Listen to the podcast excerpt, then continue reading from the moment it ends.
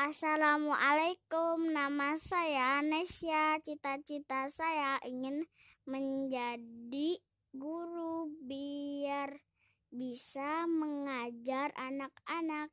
Jadi biar tidak ada lagi anak-anak yang tidak bisa baca dan tidak bisa menulis.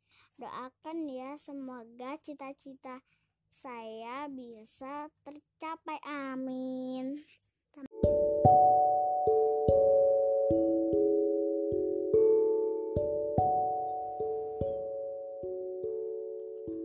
Assalamualaikum.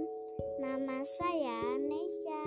Cita-cita saya ingin jadi guru biar bisa